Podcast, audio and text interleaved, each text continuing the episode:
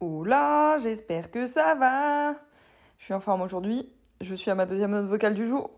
On est y part. J'ai envie de vous parler épanouissement parce que parce que c'est la vie d'être épanoui, le bonheur et tout. C'est chouette, non? Qui veut pas être heureux? Hein? Qui ne veut pas être heureux? Est-ce que d'ailleurs c'est pas le sens de la vie de tout le monde? Bon, bien évidemment, comme d'hab pour tous les sujets, euh, on part pas tous avec le même bagage, on n'a pas tous les mêmes privilèges, etc., etc. Donc forcément, il y a des personnes pour qui ça, ce dont je vais parler est plus envisageable et plus facile que d'autres. Mais bon, je pense que si vous m'écoutez aujourd'hui, voilà, on a à peu près euh, le même, euh, les mêmes types de privilèges, etc. Donc on va s'entendre et on va se comprendre plus ou moins.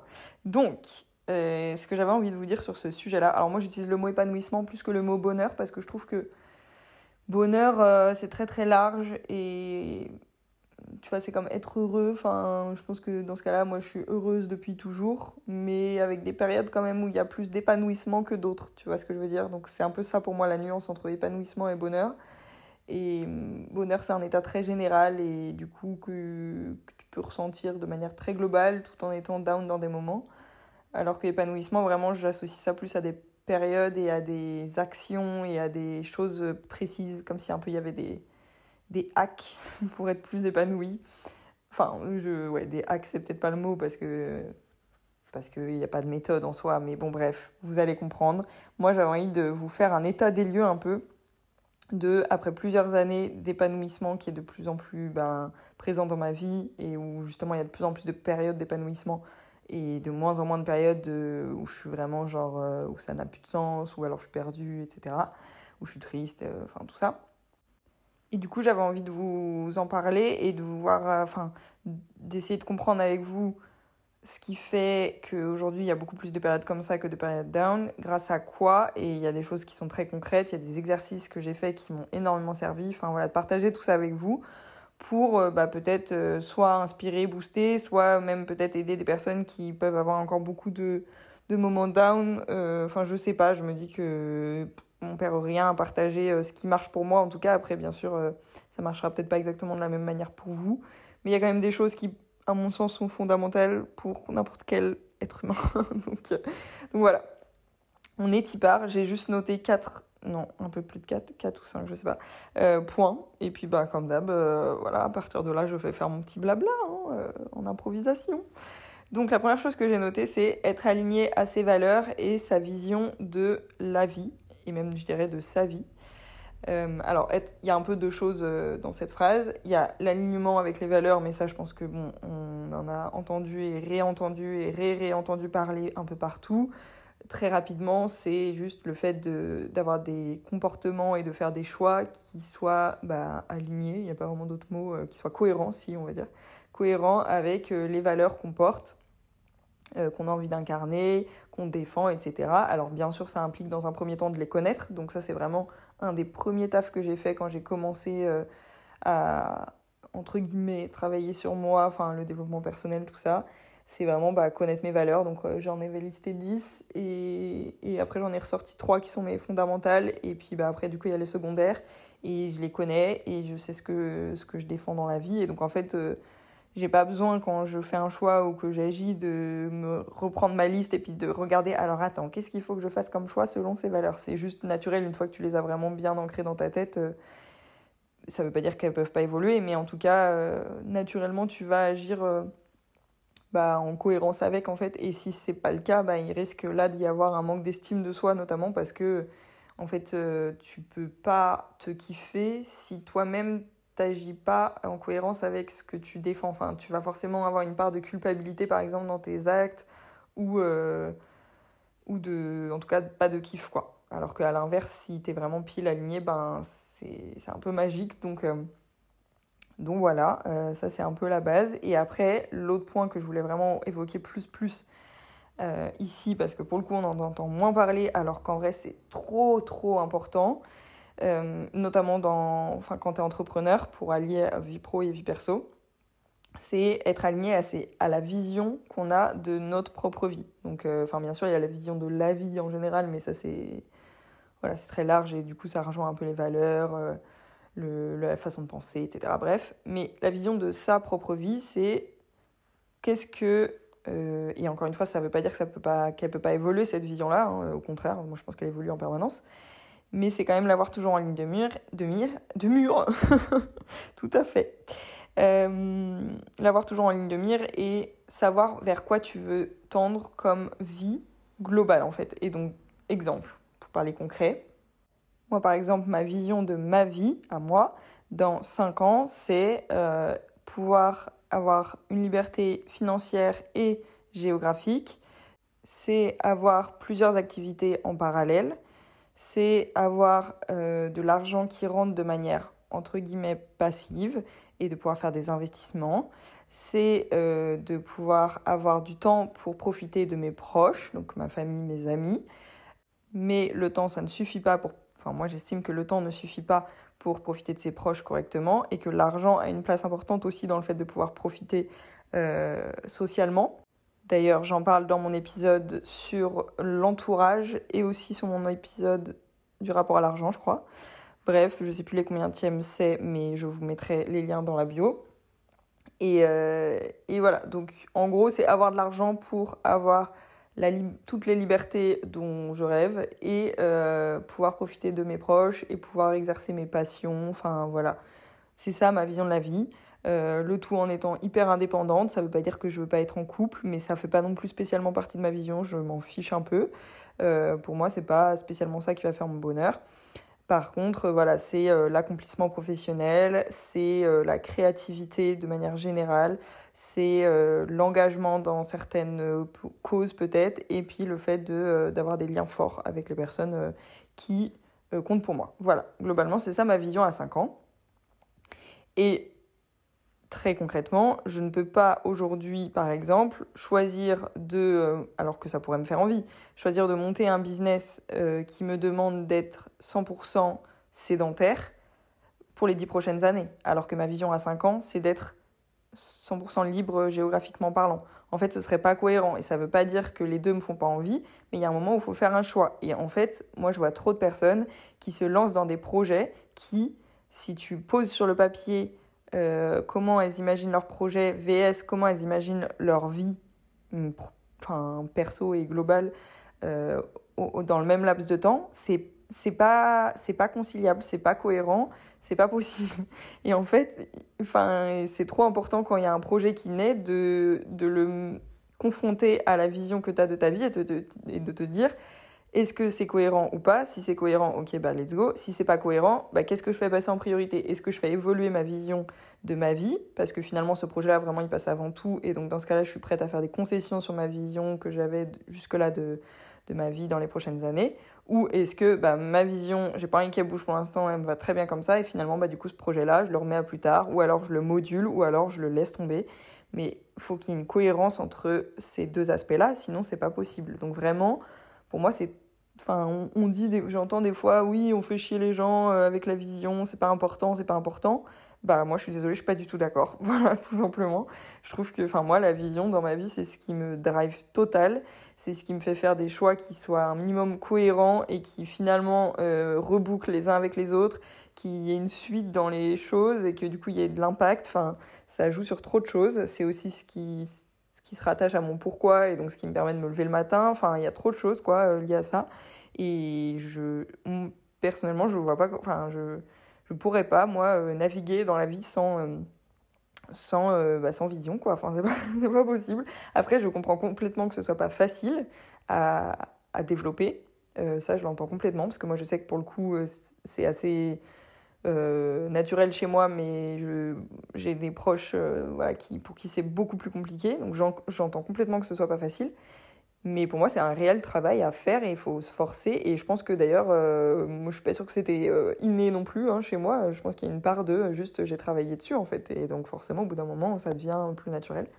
Mais euh, pour moi, sinon, s'il n'y a pas de vision, il y a le risque de faire des projets comme ça, un, par-ci, un par-là, qui soient pas cohérents les uns avec les autres, et puis qu'il y en ait un qui finalement, tu te rends compte que ça te convient pas du tout à toi parce que ben je sais pas, ça te demande dix fois, dix fois trop de taf alors que tu veux, toi, ta priorité, en fait, dans la vie, si tu, te prends, si tu prends deux secondes à te poser, tu te rends compte que, je sais pas, ta priorité dans la vie, c'est de passer du temps avec ta famille. euh, bah, va pas prendre un projet qui te demande de bosser 90 heures semaine. 90 heures, j'abuse un peu, toujours marseillaise la meuf. Mais bref, voilà, il y a des choses, faut faire des choix en fait. Je, peux comprendre qu'on ait envie de l'un et de l'autre, et c'est comme ça pour beaucoup de choses en vrai. Enfin, je pense aussi à, moi je, suis quelqu'un de qui adore faire la fête, qui adore euh, très épicurienne, euh, très profiter de la vie, l'instant T et tout. Et à la fois j'ai une autre part de moi qui a une grande, enfin, qui a une vision très ambitieuse sur plein de points et tout. Et en fait les deux sont pas cohérents complètement puisque euh, bah, tout ce qui est plaisir instantané va à l'encontre de ce qui est euh, retomber long terme en fait. Donc moi j'estime qu'il y a quand même un équilibre à avoir et que c'est pas pour ça que je peux plus du tout faire la fête et me faire des plaisirs instantanés, mais je me force à euh, ne pas laisser passer ce truc que j'ai en moi qui pourtant euh, hurle au quotidien de profiter de chaque journée qui passe sans se poser de questions sur la suite parce que j'ai quand même des, des, envies et une vision et tout long terme qui sont qui nécessitent en fait à l'instant T de euh, bah, me discipliner aussi sur certaines choses et de pas euh, pas tout liquider euh, en termes d'argent, d'énergie, de santé et tout là maintenant quoi. Donc donc voilà, faut juste être sûr que c'est aligné, que c'est cohérent et que l'un ne va pas cannibaliser l'autre, empiéter sur l'autre et potentiellement provoquer un espèce d'effet cocotte minute ou super frustration ou je ne sais quoi parce que bah, du coup ça a été mal jaugé au démarrage et que finalement en fait tout n'est pas possible et qu'il faut, faut finir par faire un choix au moment où euh, on a plus enfin je sais pas où on a avancé par exemple en parallèle sur les deux et puis finalement tu es obligé de faire une concession euh, au dernier moment, entre guillemets, bah, ça fait chier, quoi. Donc, il vaut mieux se poser la question plus au plus tôt possible, c'est-à-dire dès la naissance pour moi d'un nouveau projet, d'une nouvelle idée. Et je parle pas que de projet pro, hein, je parle aussi, je sais pas, euh, projet, euh, euh, par exemple, acheter une maison qu'on retape, bah, c'est un investissement de ouf, pas que financier, enfin, en termes de temps, d'énergie et tout. Bah, moi, c'est évident que, par exemple, j'irais pas me lancer dans un projet comme ça aujourd'hui, au vu de mon envie profonde et ma vision à 5 ans qui est de euh, être libre financièrement et géographiquement, enfin, ce serait complètement incohérent. Et pareil, au vu de ma vision, euh, j'ai une vision qui nécessite aujourd'hui de prendre des risques, risques d'échouer, risques financiers, risques de jugement et de regard externe, enfin bref, plein de, risques tout simplement. Et si je les prends pas, bah, c'est pareil, ce serait pas cohérent parce que en fait, si je prends pas de risques aujourd'hui, il n'y a pas moyen que ma vision à 5 ans soit accomplie. Donc euh, voilà, dans, le positif comme dans le négatif, même si euh, c'est pas forcément les mots euh, les plus adaptés, mais bref, vous m'avez comprise. il, faut, il faut être sûr que ce soit cohérent et sinon réajuster tout simplement soit la vision, soit le projet. Ensuite, troisième point pour moi ultra important, mais je vais pas m'étaler sur le sujet parce que je pense que vous le savez, c'est être entouré de gens qui font et ou qui visent la même chose, le même genre de, de vision justement, qui ont un peu la même vision de leur vie aussi à eux ça veut pas dire être entouré que de gens qui ont la même vision, mais en avoir dans son entourage, pour moi, c'est trop important. Pour plein de raisons, mais je vais pas revenir dessus parce que je me suis largement étalée sur le sujet dans l'épisode 6, donc je vous invite à aller l'écouter si c'est pas déjà fait, sur euh, soigner son entourage. Euh, mais voilà, j'étais obligée de le citer quand même dans les, critères et les, et les hacks d'épanouissement parce qu'en vrai, euh, pour moi, c'est limite le plus important dans tout ce que je vais dire quand même. Même si ça paraît être le plus, peut-être le plus simple ou je sais pas, le plus cliché ou euh, entendu et réentendu, mais enfin voilà, c'est un indispensable. Moi, je n'envisage pas du tout de euh, d'avancer euh, solo sur ma vie, sur cette vision-là, sur ces ambitions-là. Enfin, je suis obligée d'être entourée de personnes qui cherchent un peu à avoir la même chose ou à accomplir les mêmes trucs ou qui vivent la même chose au quotidien, les mêmes galères. Enfin, qui vont comprendre un minimum ce que je ressens dans les moments de victoire et tout. Enfin, c'est trop important. Et d'ailleurs même au-delà du pro, euh, j'ai toujours eu le réflexe de, de, dès que je me lance dans une nouvelle passion, hop, je cherche comment je peux connecter avec des gens qui ont la même passion. Euh, exemple, les jeux de société. J'ai créé un compte Insta euh, dédié aux jeux de société sur la période où j'en faisais à, fond. Enfin, j'ai toujours eu ce truc-là de dès que je me lance dans un truc, il faut que je connecte avec des gens qui font la même chose. Et je pense que c'est un des, une des clés vraiment. Et d'ailleurs, le meilleur exemple est TPF. Hein. C'est clairement parce que j'étais freelance que j'ai créé Tapote Freelance, parce que j'avais moi-même besoin de connecter avec des personnes qui vivaient la même chose et qui, voilà, qui étaient dans la même euh, vision de la vie, plus ou moins, hein, bien sûr, mais euh, voilà, me rapprocher de personnes qui me comprendraient, quoi, tout simplement. Euh, et je vous souhaite de faire pareil, quel que soit le domaine. Ensuite, autre point, Je crois qu'on est sur le troisième et du coup il y en aura quatre en tout. Le troisième point, c'est pouvoir passer un maximum de temps dans sa zone de génie, genre plus de 50% du temps. Oui, j'avais vraiment écrit ça précisément. Euh, ce que je veux dire par là, alors la zone de génie, je pense que ça encore une fois, on l'a entendu, réentendu, je ne vais pas forcément m'étaler dessus, mais en gros c'est ce qu'on kiffe faire, dans lequel on est doué et qui va avoir de l'impact et apporter quelque chose au monde slash aux autres et pour lequel on peut être rémunéré. Voilà, globalement c'est un peu ça. Là j'ai pris un peu la définition de l'ikigai, enfin le, le centre de l'ikigai, mais en vrai ça peut être aussi tout simplement juste euh, en gros ce qu'on kiffe faire et dans lequel on est bon, hein, point barre, et qui va plus nous apporter de l'énergie que de nous en prendre quoi. Et genre quand on laisse sa zone de génie s'exprimer, au-delà de du coup d'être bon là-dedans, sur l'instant T, c'est genre un état de flow, on voit pas le temps passer, euh, ça, nous, remplit d'énergie. Genre quand on s'arrête, euh, non seulement on n'a pas vu le temps passer, mais en plus on est trop bien, quoi. Genre euh, voilà, je pense qu'on a tous déjà connu ça en faisant tel ou tel truc ou en vivant tel ou tel moment. Et justement, pour moi, la zone de génie, elle est trop associée directement et du coup je pense que c'est pour ça qu'il y a plein de gens qui disent mais moi j'ai pas de zone de génie ou alors moi je sais pas trop enfin plus ou moins mais voilà parce que je trouve qu'il y a des contenus autour de ça qui laissent penser que la zone de génie, c'est lié à des compétences pures et dures, genre de la technique, et que ça va être sur des points hyper précis, que tu vas pouvoir, une fois que tu l'as trouvé, tu fais plus que ce petit truc-là précisément. Enfin, je trouve qu'il y a un peu de ça, alors que pour moi, c'est pas du tout comme ça que je la vois. Euh, la zone de génie, pour moi, elle part de déjà de l'enfance. Enfin, clairement, je pense que c'est à ce moment-là que ça émerge déjà. Et elle part pas du tout de trucs techniques, voire même concrets, ou voilà, mais bien plus de la personnalité, donc du savoir-être, des soft skills, et euh, finalement, elle ressort beaucoup, je trouve, dans les interactions humaines et dans les interactions au monde de manière générale, à ce qui nous entoure et tout quand on est plus jeune, quoi. Et, euh, et pour moi, euh, derrière, par exemple, je vais, prendre des exemples concrets avec moi, ça va être beaucoup plus simple pour vous faire comprendre ce que je veux dire. Euh, moi, par exemple, ma, zone de génie, ça va être fédérée. Si je repars pendant mon, enfance, adolescence, c'était le fait de euh, prendre le lead souvent sur des décisions de groupe ou euh, d'initier des, des, soirées ou des, des après-midi shopping si on repart au collège, enfin bref, des trucs comme ça. Mais ça allait être souvent moi qui allait être à l'origine de, de trucs de groupe, quoi. Et, ou qui allait être aussi des fois, le, dans certains groupes, le l'élément central du groupe, pas dans le sens où j'attirais forcément toute l'attention sur moi, mais où par contre, si moi j'étais pas là, les gens étaient beaucoup moins liés. Enfin, en gros, j'étais la personne la plus proche de tout le groupe. Ça, ça m'est arrivé souvent aussi. Voilà, des trucs comme ça qui se sont toujours faits naturellement, mais qui, qui ont été des schémas répétitifs finalement euh, quand j'analyse avec un peu de recul euh, toute euh, mon enfance, adolescence, enfin voilà, la vie que j'ai eue jusque-là, quoi. Et du coup, je sais que derrière ça se cache forcément une zone de génie, puisque c'est quelque chose que j'ai toujours fait naturellement, dans lequel je me suis toujours senti bien, et que les autres ont toujours apprécié de moi aussi, en fait. C'était pas dans le sens euh, euh, négatif du terme, quand on parle de leadership, des fois c'est mal vu, mais non, là c'était juste euh, bah, finalement fédérer en fait et juste permettre euh, il y a toujours en fait un leader dans un groupe ou plusieurs mais euh, il faut des personnes qui soient à l'initiative d'eux qui relancent régulièrement qui entretiennent le lien et tout. Bah voilà je suis cette personne Pareil, j'étais la personne qui allait vouloir prendre une vidéo ou des photos pendant la soirée, puis qui le lendemain allait en faire un montage ou ben, un album photo pour que tout le monde ait des souvenirs.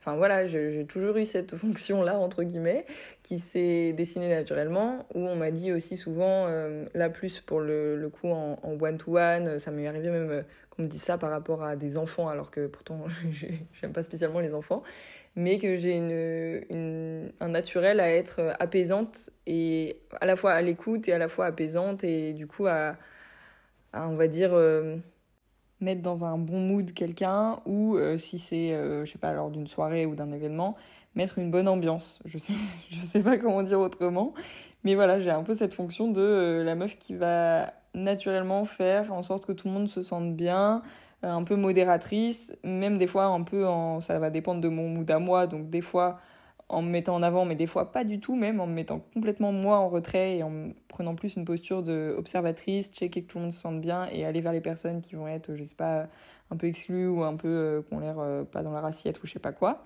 Donc voilà, selon mon mood à moi à l'instant T, je vais le faire d'une manière un peu différente, mais par contre, dans tous les cas, euh, quand je suis là, généralement, il y a une bonne cohésion de groupe, il y a une bonne ambiance, euh, voilà. Et je sais que je, je j'y suis pour quelque chose en fait, parce que ben, déjà on me l'a dit et, et, je le sens aussi. Enfin, je veux dire, en grandissant, on conscientise et voilà. Je je sais pas expliquer pourquoi, mais c'est comme ça. et pour reboucler avec la zone de génie, du coup, moi, si je prends tout ce micmac là, ça englobe déjà plein de trucs et que je la pose entre guillemets sur euh, TPF, qui est quand même euh, mon activité professionnelle largement principale, ben en fait au sein de TPF, ça regroupe absolument tous ces aspects-là. Et c'est pas euh, pas par hasard que j'ai créé TPF, c'est parce qu'en fait, vu que ça faisait moi deux ans que je travaillais sur, sur tout ça, enfin voilà, que j'étais un peu dans le développement personnel et tout, c'est des choses que j'ai conscientisées juste avant, dans les années qui ont précédé la création de TPF, et je pense qu'inconsciemment, mon cerveau a fait en sorte de créer un projet qui, du coup, me permette en fait d'exercer pile dans ma zone de génie et de faire euh, ressortir en fait tout ce que je sais faire de mieux finalement et que je puisse monétiser ça en fait et, et, m'épanouir. On en, on en, revient à ça. Euh, bon, là où c'est un peu contradictoire avec TPF, c'est que comme c'est un projet de grosse envergure et que j'avais zéro budget, bah, je me suis retrouvée à tout faire toute seule, y compris les choses qui étaient complètement aussi en dehors de ma zone de génie. Et c'est ça qui a été très dur euh, jusque-là et qui l'est encore un peu, mais de moins en moins euh, au fur et à mesure que je peux déléguer. C'est que bah, du coup, en réalité, euh, la partie zone de génie représentait qu'une qu'une petite partie et beaucoup d'autres choses venaient, venaient empiéter dessus. Et il y a des moments où c'est ça qui me faisait des fois perdre un peu foi, enfin perdre le plaisir en fait. C'est là que je me rends compte que c'est hyper important dans l'épanouissement parce que là, plus j'arrive à vraiment justement déléguer pour me focus sur ma zone de génie, plus je vois que euh, c'est un kiff ultime euh, alors que le projet a deux ans et que on, je sais pas, j'aurais pu m'en lasser par exemple, je suis quelqu'un qui se lasse très vite, mais pas du tout en fait parce qu'il y a tellement ma zone de génie là-dedans que si je peux me focus dessus, bah là c'est que du kiff quoi. Mais, euh, mais bon, après ça, ça peut pas se faire du jour au lendemain, mais en tout cas c'est trop important je pense d'identifier les choses qui, qui sont la racine en fait de la zone de génie et parce qu'après ça peut se, se, manifester, se matérialiser, enfin je sais pas trop comment dire, mais de plein de manières différentes dans un projet euh, qui soit pro ou perso. Tu peux appliquer euh, ta capacité à être à l'écoute dans plein de professions différentes. Tu peux appliquer ta capacité d'analyse dans plein de professions différentes, de tâches différentes, etc. Enfin, en fait, il faut juste d'abord lister les choses sans les accoler à des tâches précises, à des métiers, à des, à des projets et tout.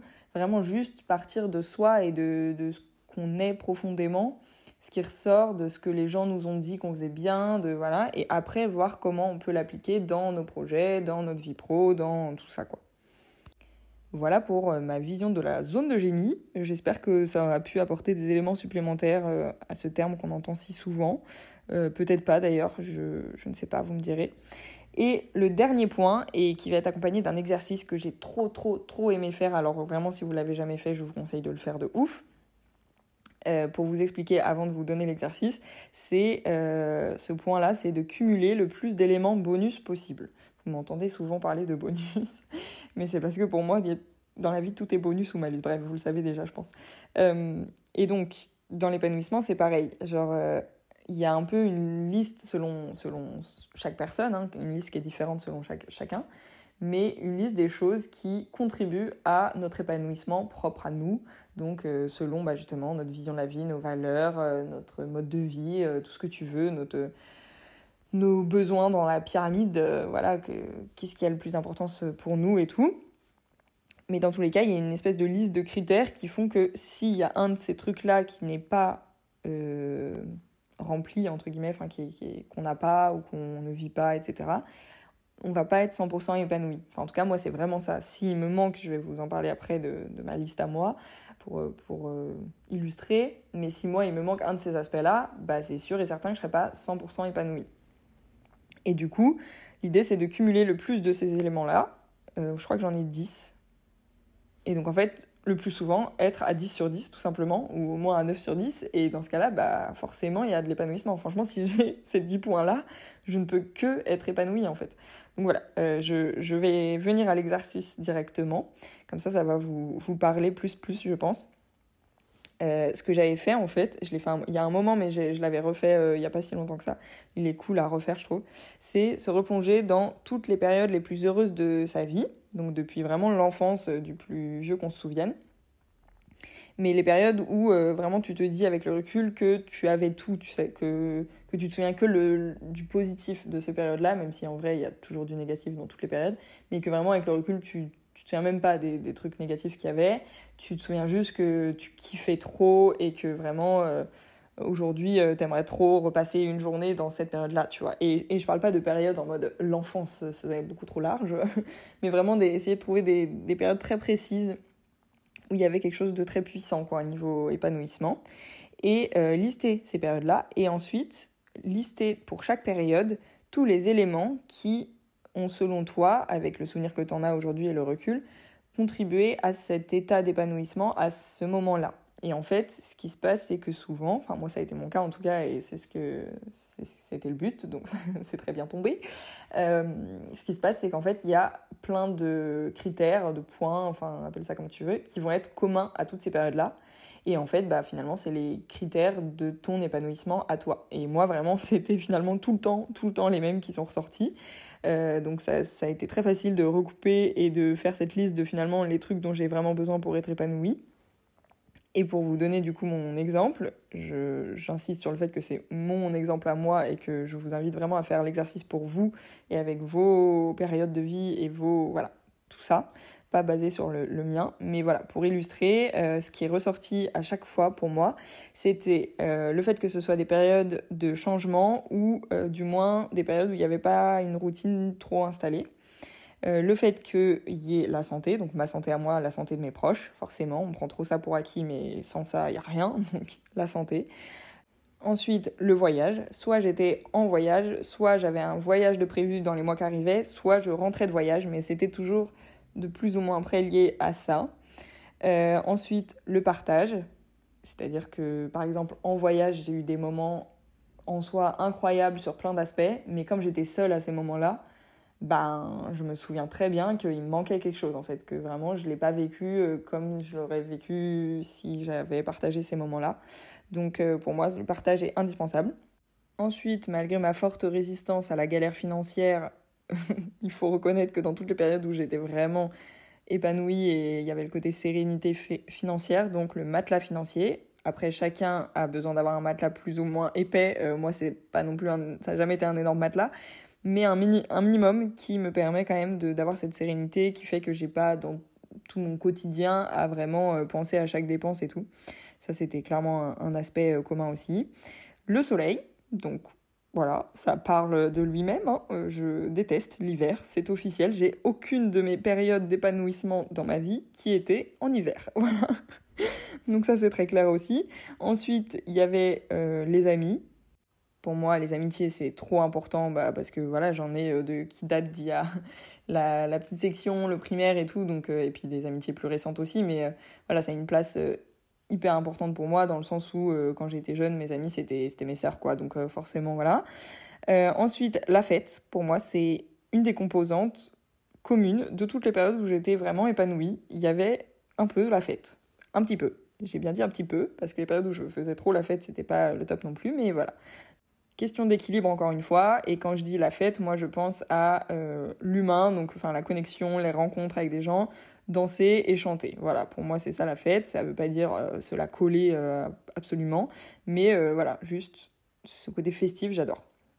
Ensuite, il y avait la stimulation créative et intellectuelle, mais ça en vrai, c'est aussi une conséquence des périodes d'épanouissement. Donc, je sais pas si c'est une cause ou une conséquence, je pense que c'est un peu les deux. Euh, et puis en dernier lieu, et pas des moindres, l'accomplissement professionnel qui pour moi évidemment a une place immense dans, bah, dans ma vision de ma vie, donc forcément dans, euh, dans mon épanouissement. Euh, voilà, je vous ai fait la liste de, des critères qui, en tout cas à ce jour, sont ceux qui me permettent d'être épanouie. Et si j'en coche, ben, si je les coche tous par exemple, je peux pas être plus épanouie honnêtement. Euh, après, c'est rare les périodes où je coche vraiment tout, mais franchement, j'en suis pas très loin. Et bah forcément, du coup, bah ça marche. Hein. Je, suis épanouie, il n'y a, pas, y a pas à dire. C'est efficace, voilà. Donc je vous invite vraiment à faire cet exercice-là, mais pas en vous disant, ah ouais, bah moi aussi, c'est sûr, c'est le partage, c'est le truc. Vraiment en repartant de vos périodes de vie et en vous forçant à vous replonger dedans et et à lister comment vous sentiez à ce moment-là et du coup en faire ressortir des trucs parce que enfin vraiment c'est un exercice qui est hyper agréable à faire moi j'ai trouvé et, et, assez magique au moment où on se rend compte de tout ce qui, ce qui est commun en fait aux, périodes quoi J'espère que vous kifferez. Moi, je vais m'arrêter là pour aujourd'hui. Oh, ça fait encore 30 minutes que je parle, c'est pas possible ça. En tout cas, voilà, le fait de savoir tout ça, ça guide inconsciemment mes choix et mes actions au quotidien, ça me donne une direction. Donc c'est clairement ce qui me permet de m'épanouir de manière euh, voilà, consciente en fait et de pas juste euh, laisser couler la vie, euh, laisser le temps passer et puis me dire qu'un jour ceci cela ça arrivera et peut-être que voilà, juste faire tout ce qui est en mon possible bien sûr parce qu'il y a des choses on n'a pas la main dessus mais tout ce qui est en mon possible pour optimiser mes chances en fait de, de, kiffer la vie quoi. Voilà, et je vous souhaite de tout mon cœur de kiffer la vôtre, quels que soient vos points clés à vous d'épanouissement. N'hésitez pas à m'écrire si vous faites l'exercice pour me donner un peu votre, votre ressenti et vos retours. Et puis moi je vous dis à très vite dans une prochaine note vocale.